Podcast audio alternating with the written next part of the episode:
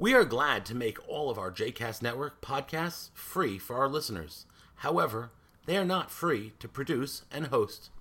Please consider making a donation to JCast Network to help support our work by visiting jcastnetwork.org slash donate.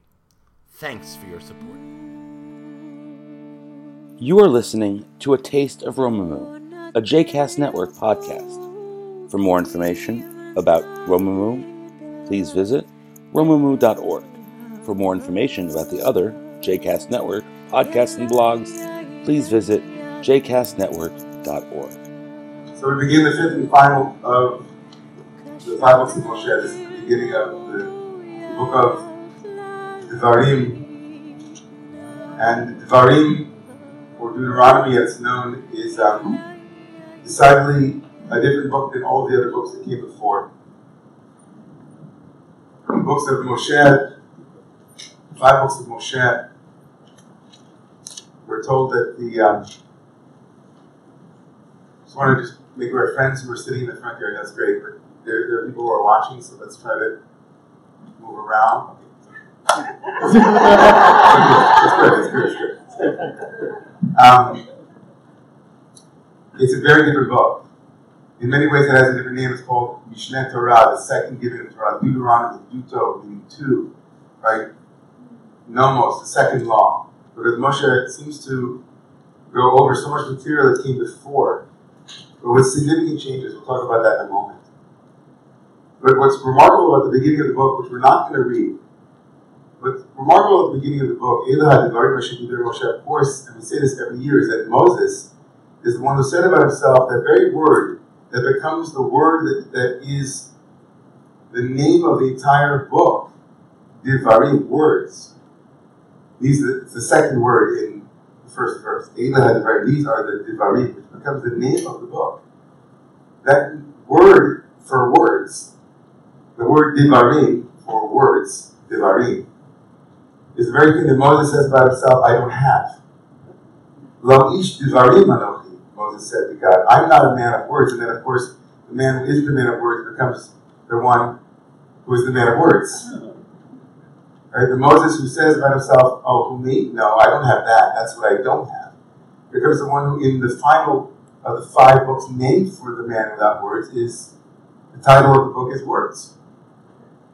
Right? He seems to have found his voice, a voice that was uh, very much unassured when we first meet Moses. He's not a man of words in the beginning, he's a man of action in the beginning of his career. When Moses is introduced to us in the second chapter of the book of Exodus, Moses is introduced as the one who is who grows up in a house of royalty. He's spared somehow the suffering that his brothers and sisters have to endure. Somehow the opposite of the typical mythic structure where there's a slave where, where there's a, a, king who becomes a pauper as a kind of king or prince in disguise. This is a slave in disguise. Moses is, is saved the suffering of his brothers and sisters, and he takes an action. And from this action, so many things occur. He's just so courageous right at the beginning, and then he's afraid, and then he's courageous, and he's afraid. And his words come to him, and then there are words that are given to him by God, and then Aaron is the one who speaks for him. And then we find him using words that are uplifting, and then there are words that he uses that are inappropriate, that he speaks to the people and calls them rebels and says mean things to them, and then he gets angry at them, and then he says lofty things again. His whole speech pattern is just really remarkable just to watch. But of course, the most important moment of speech for Moses is when he doesn't speak. He's told to speak to the rock, and instead of speaking to the rock, he hits the rock. Right? God says to use your words, the words that you're learning to use that will be your portal into the land. And he doesn't. And so he begins the book that will itself be all of it, an oratory of warning. Moses will come to the people in the fifth book of the five books of Moses as they are about to enter the land. They aren't the ones who were barred from the land, but indeed these are the ones that will enter the land. And he says to them, Let me remind you that history repeats itself. And if you're not careful, you might not make it to land the way I didn't make it to the land. Right? He says, be careful. And so essentially Moses will begin to talk to the people, and then, as I said earlier, he will retell stories. And what's remarkable about Moses' retelling of stories is, of course, if you read them, he retells some stories very um, with great accuracy and, and a great uh, loyalty to the text, but there are many stories that he tells with very different valence, with, with, with considerable license when he tells the stories. And that alone is, is great Torah. We can stop there for a moment and say that the, the Jewish people gave the world something, and who knows if we gave it, but we think they gave it. And others have given it to maybe, but something, something very profound about our tradition is the tradition of interpretation. Right? The interpretation of the Torah is considered to be equal, if not greater, maybe greater, than the Torah itself. There are very few traditions where the rabbis or the sages of that tradition playfully change God's word. Or I should say prayfully. They prayfully change God's word. And in that way, when we talk about sacred literature or foundational documents and how they evolve, we have, to some degree, within our tradition, the precursor of what we in our country suffer with and struggle with all the time, which is how do we both venerate a founding document and still read it as relevant? Or what does the Torah mean to me? We just saw the Broadway play, what the Constitution means to me. What is the Constitution? What does the Torah mean to? How do we make meaning of a text? And Moses, the great prophet, is the first one in his telling the stories. He retells them in a way that changes them significantly and importantly. The first story that he tells, of course, the story of the spies. tells the people, you know, as I spoke about last night, remember, not you, but remember, it says you, but it wasn't them, it was their parents. Remember that how you came and you wanted spies. Which wasn't the story, right? The story was that God said, say, send them. Right? And Moses changes that. Says, oh, remember that you wanted spies. And then Moses adds a number of other pieces, but one of the most important ones, which I mentioned last night, is that he said to them, the truth is, lo avita ma'alot, you didn't want to go up to the land. In other words, let's cut through all of the, you know, the stuff. Let's cut through the, the, the doubt and you should have listened to them when the 12 spies came back and 10 of them said it wasn't a great place. Let's look at the deeper motivation. It's not you found excuses. Those are kind of confirmation bias. You already didn't want to go out, Moses says. He added that. Doesn't say anywhere in the text that they didn't want to go out to the land. It looks like they were pretty excited. In that moment, just for a moment here, he was naming that a man sees what he wants to see and disregards the rest. Right? You wanted not to go in, and you're just looking for excuses. And when the spies came back and told you, indeed, it's going to be terrifying, you're like, you see, we don't have to go up. And for us, in, in this moment, we can ask ourselves, on so many levels, let, let, you know, I'll let you do the individual personal level, but I spoke about that last night. But what I did say last night, which was implied, I think it's I think it was implied at least, is that there's a nation that, that benefits us white people really want to undo that system of oppression. I mean, it's really good to be privileged, isn't it? I it, you know, we're living large, right? Politicians live large. All people in power live large.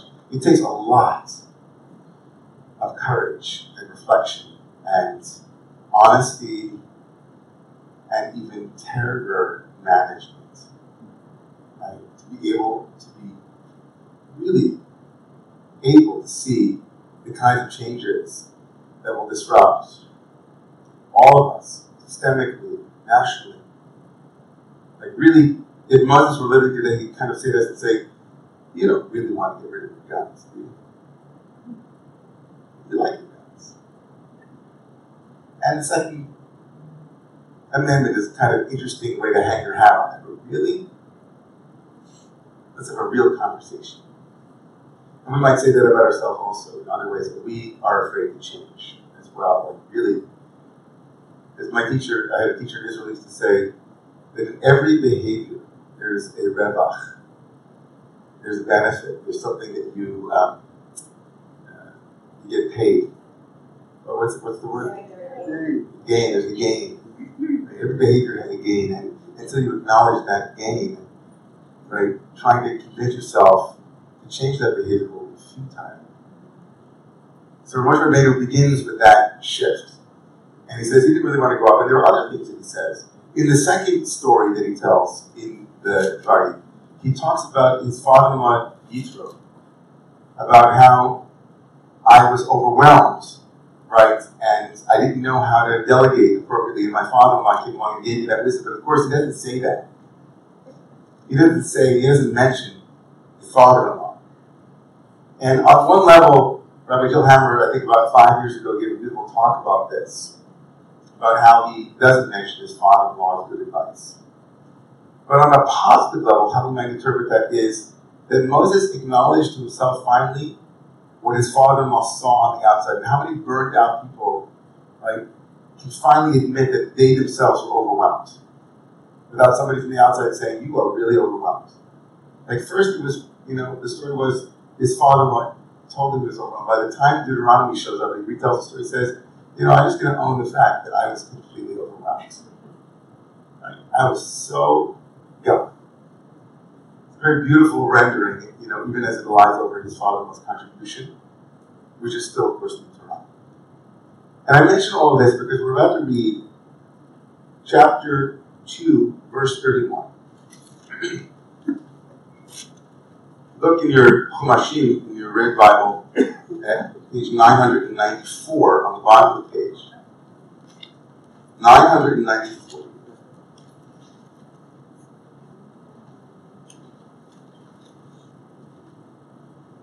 Last verse on the page, on the bottom, it begins in English, and the Lord said to me, Hebrew, Vayomer Adonai Eli, Re'eh, look, see. Achiloti tet lefanecha, I have begun placing before you et Sichon ve'et Artso. Sichon was the king at that point, along with Og. They always go together like Abbott and Costello. It's Sichon and Og. HaMashan. Hachel Resh, Hachel Rash, Vareshet et Begin the occupation, begin taking possession of the land. Right? Moses now beginning, he's telling over the story. You can imagine all of Israel sitting on his knee. It's like, listen, children, I'm up to the next story. There were these big kings. One was Sichon, one was Og, right? And we conquered them. and it begins with this verse, and of course the verse will go on to say some very painful things about that occupation, that conquering. And so this is a moment, as, as you all know, called um, Midrashic moments, right? So you all say that with me? Midrashic moments, right? This Midrashic moment is essentially the art of reinterpreting. So imagine now that not only are we listening to Moses reinterpreting the Torah, but we are reinterpreting Moses' reinterpreting Torah. In other words, we're a super commentary on a commentary on the Torah, right? We're a super commentary. This is a very deeply troubling story about an occupation, a conquering of a king, as the Israelites made their way, and Moses is retelling it to them, and this is how we made our way to where we are today. We conquered all these groups, and here we are standing before the at the Transjordan. We're about to enter the land, and here there was this king Sichon, and God said to me, I have begun to teach you. I've begun to, right, to give him into your hands. So we're going to do a little Midrash on the Midrash. We're doing a little commentary, expansion, how we might make this relevant for us in the moment. So, remarkably, Rashi, the great medieval commentator, says something so remarkable and strange. Rashi says that when Moses tells the people, I have begun to give before you, meaning Moses quotes God telling Moses, Behold, I have begun to give these people to you. What does that mean? I have begun to give them to you. Right? So on one level, it's just, you know, hey, the conquest has begun. But that's a for the rabbis, God is signaling something else. There's another beginning, and it is the beginning on the terrestrial plane. Rashi quotes the rabbis in saying, Kafasar shel Amorim shel malatachet raglav. Somehow the war below did not begin below, but it began somewhere else. A different, a different plane is where the beginning of this war happened. It began in the supernal realms with some archangel being cast down by God.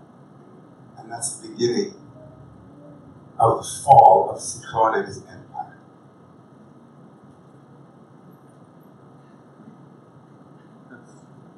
That's it. what do you think? What does the Torah mean to me? What does the Torah mean to me? We have a really difficult piece of text about conquest and war in the Torah. And like a difficult piece of text in the Constitution or in a letter or anywhere else, we are required now to interpret it and bend it. And what does it mean? When the beginning of a conquest happens not on a level that is visible, but on a level that is invisible. That the beginnings, the incipient stages of corrosion, erosion, collapse are not visible to the eye, but it begins somewhere else in some other causal event. What does that mean for you? So I'm gonna I'll offer where I went, and then I'll offer maybe you didn't go there, maybe you went somewhere else. But where I went was that in some way the Torah and now through Rashi's expansion, right? My first guess was like, really? Archangels? This is just a I hate this text. This is a text of terror to use Trible's. Like, you know, this is like, really? I don't want to think about conquest and we took, laid siege to the land. We're still laying siege to lands.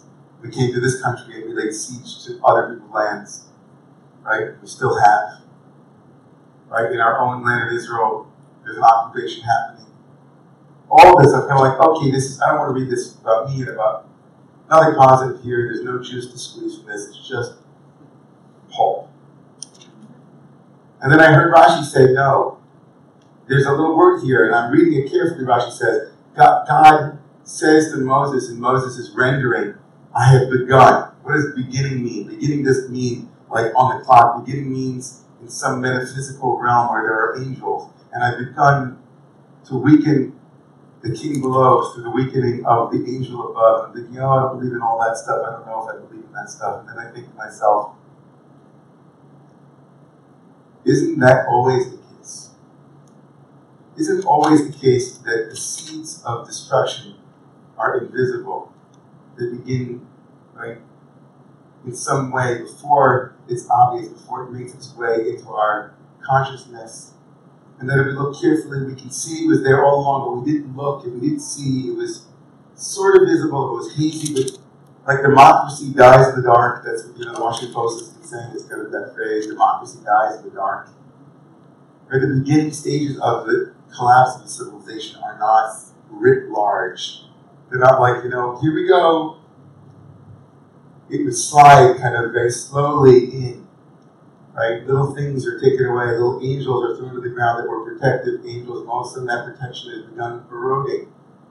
It's a Supreme Court justice here it's a lower court justice there. It's like a this, it's a that, and before we know it, here we are. The nick of the collapse of the temple, El Paso, Dayton, Ohio, right? And the began kind of innocuously, who knows? Something is here in this metaphysical fantasy some archangel's protective force, right, has been vanquished, and now something else is unleashed. So we have the blessing of interpretation, the danger of not reinterpreting, and then we have this opportunity. What say you? Yes. Ellen. Loud and strong. Loud and strong. Those people in those lands didn't know me and didn't believe in me. They had a lot of gods, false gods, but my truth is starting to make inroads a little bit at a time. It's the beginning of belief in me monotheism. So you're reading out, so you're saying, this is a story about monotheism, right? And it's a story about belief in true God or one God or might. And here we are making inroads. Some kind okay. Anybody else? Linda, good. Louder, please. Louder, please. holistic point of view, everything begins with love. That's the good emanation of intention. And it comes down to creation, creation, formation, to the good. So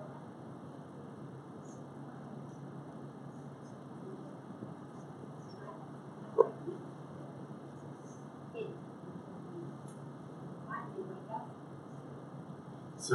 Linda's invoking that in the worldview of Kabbalah, which is Jewish mysticism, that there is that everything begins in an unseen world, in a kind of chain of being, right? The invisible or the unseen, and then it ultimately becomes made manifest. And so it shouldn't surprise us, of course, if that's the case here as well, that both creation and destruction begin in places that are not visible to the eye. Right? And so what would be the lesson here for us? That would be the question for us. Yes. Bob. Well, you know, can there be creation without destruction? Can there be birth without pain? What is the secondary gain or the, the gain that leads to the primary gain? And when we take something and destroy something else. So when we take something and destroy something else and they come together, there's always this there can be no birth without death, there can be no creation without destruction. And so here, so you're playing with that I'm here. playing with that idea. Playing with that like idea. You're, if you're going to go in and start this dream you're gonna, you're gonna take possession, you're going to settle in, you're going to, but this is a process that starts with, you know, in the, in the verse we were with, God's heart and his name, some, uh, a leader of the people, a heart of the leader of the people, and people will die. Yeah. And you will be able to take your freedom, and you will be able to live according to God's this God's ways because of this pain and loss. So, like we have to acknowledge, I I mean, I just sort of playing with it, just acknowledging that moment of destruction in order to create So so there has been a moment of destruction over the of the trees. If you wanna if, for a moment just take that on a tangent and then there was another hand up and I see that Theo. Theo Well, um, okay. and then David, Theo, Theo. To me, me, when you say that something, to me, when you say that something started in the world above, it's a, it's a shorthand. What you're really saying is everything in this world is reflected in the world above. So that if you say that something in the world above, me, what it means is what can, what are the things that we can do to make change? So we started with an archangel, and that was Yeah. the fault. So how is it what we're doing that affected what the archangel being thrown out of the world above? How that and how that? By our own hands. Because we are the it's a mirror. So this is where Theo and I wanted to say two things to David. So some, somehow somebody last night thought that I was saying that we shouldn't look into the past, we should only move forward. That looking down, like I gave a sermon last night about fear of heights. And I wasn't saying that we can overcome our fear of heights by refusing, right? It was a different, it was a different metaphor. I- You know, I was saying that often we forget that we need heights as well as depths in order to, to live a full life and also country that has visions as well as protections. And positive commandments as well as negative things that we should do as well as the things that we ought not to do. And I was thinking that that message didn't come across as, as purely as I wanted. Here you, you're bringing me to another place, which is this text is essentially talking about branches and roots. Right? The notion that in order to to conquer Sichon, we have to go to the root of his source, the root of his power, in order to to, to, uh, deactivate that, to, to weaken that. Has roots also in our own side of spiritual development, like the roots of things. And on a national level, on a social level, like it's not enough just to work with the branches. Right? When you're having war with Sichon, but you haven't yet identified what is giving Sichon Sichon's power, right? The roots of it are important. Right? It's important to actually to attack a problem, to address a problem, to use a less uh, violent image, to address a problem at its roots. Right? To the extent that we don't, right, we, we are not we're not actually situated to win. And that'd be a really deep allegorical way of removing yourself from the whole story. It's still there everywhere for all to see. In It's full ugliness. And let's hold it there too, because right, it's an ugly story. But it's also a story, at least the way that we have read it, is a story of like this teaching, which is you know, the roots of things have give the branches their power. Right? And we must address those issues right? The deep structures of, of systemic oppression, systemic issues, right? That's where the thing has to be. It's both ends, right? But it's about time to deal with the roots. Right? And the second thing that I want to say, and then I'll come back to David, is along the lines of what Robert was lifting up. Imagine that you're telling a story to a group of really terrified people who are about to enter the land. It kind of serves a really beautiful function, doesn't it?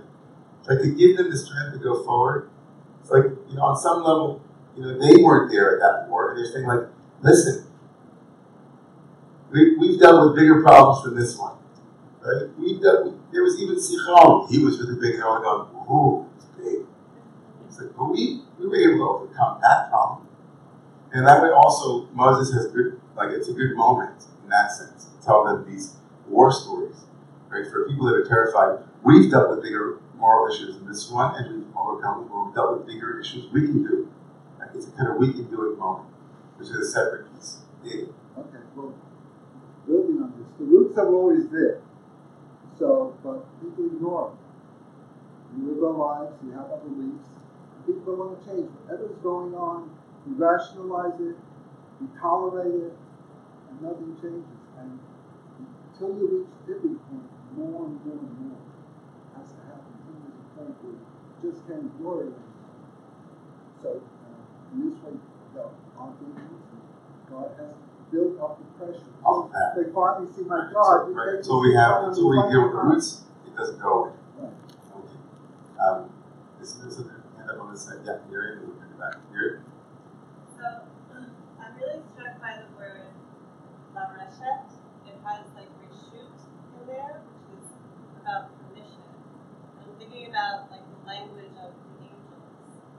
Because like how do we speak to angels but to like appease them, to like ask permission? There's so much teaching in here about like what is the what is the true root of power? It's in the asking. It's not in the hitting of the stone. It's in the asking for permission for for the heavenly roots to, to flow into the earthly branches. And so I'm seeing like the connection between the possession of land as like that those who are favorable in in asking and who are granted permission. So Miriam just did an amazing thing. She just like embodied a great Hasidic master from somewhere in the 18th century, right? And you didn't see it happen, but it happened. I can still see presence of a Hasidic master that you in your root soul. Basically, Miriam just basically said, "Listen, I'm hearing a theme here, but it's kind of appearing to be through the resonance of words and letters that are kind of speaking to me." And since Miriam said, since we're already talking about angels and the, and this kind of warfare, power conversation, we're also talking about possession of land. And the word in Hebrew to possess land, la reshet, which means to inherit it, or to take possession of it, really is a chuzal. La reshet means more to receive land. She said, I hear that in that the word reshut, which is permission. And there is, in our liturgy, a phrase that we didn't we, didn't say this morning, or maybe some of us did, that the angels give each other permission. Reshut, zelazeh. They are permission. Like one of the signal features of, of the angelic conversations are they invite each other. Right? Reshut, they give each other permission.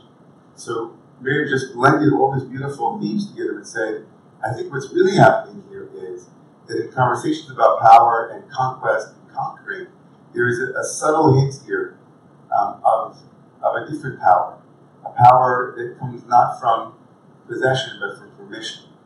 Right? And that permission, from the word reshut, is, is an operative feature of, of this kind of conquest. That in a conversation about words and how they're used, and, and a Moses who sometimes uses words sternly and sometimes uses them um, you know, in a much softer tone, there's here another kind of word, which is the word please, or the word permission, the power of asking for permission. Beautiful Torah. It's like up there with, the prediction. Okay, I'm going to take one more, and I'm going to make a call for the community to come up and take a call to this first Aliyah. That's our learning for this morning. Yes. Okay, shifting things uh, to more quantum perspective. Okay, to a certain extent, everything already happened. The victory, the defeat, the destruction, the uplifting, the hardening, the softening, it's all occurring in real thought. And, uh, you know, in other dimensions, eternal dimensions, you refer to no such thing as fun. All these scenarios are posted on the wall. And to a large extent, going filtering to the lower levels, man sees, man hears what he wants to hear, he sees what he wants to see, he experiences what he expects to experience. So on the lower levels, setting up the Devarim, the words, the intentions, the actions, a certain scenario don't go. Okay, you are moving that group in time and space towards a destructive or non-fulfillment level of not achieving the divine promise okay, you're setting yourself up for that reality which already exists. So basically, it's varying intentions, vision, group dynamic, and quantum entanglement. So just so everybody can hear this, and I'm going to bring it in for landing here, and they're going to rise up for this Aliyah.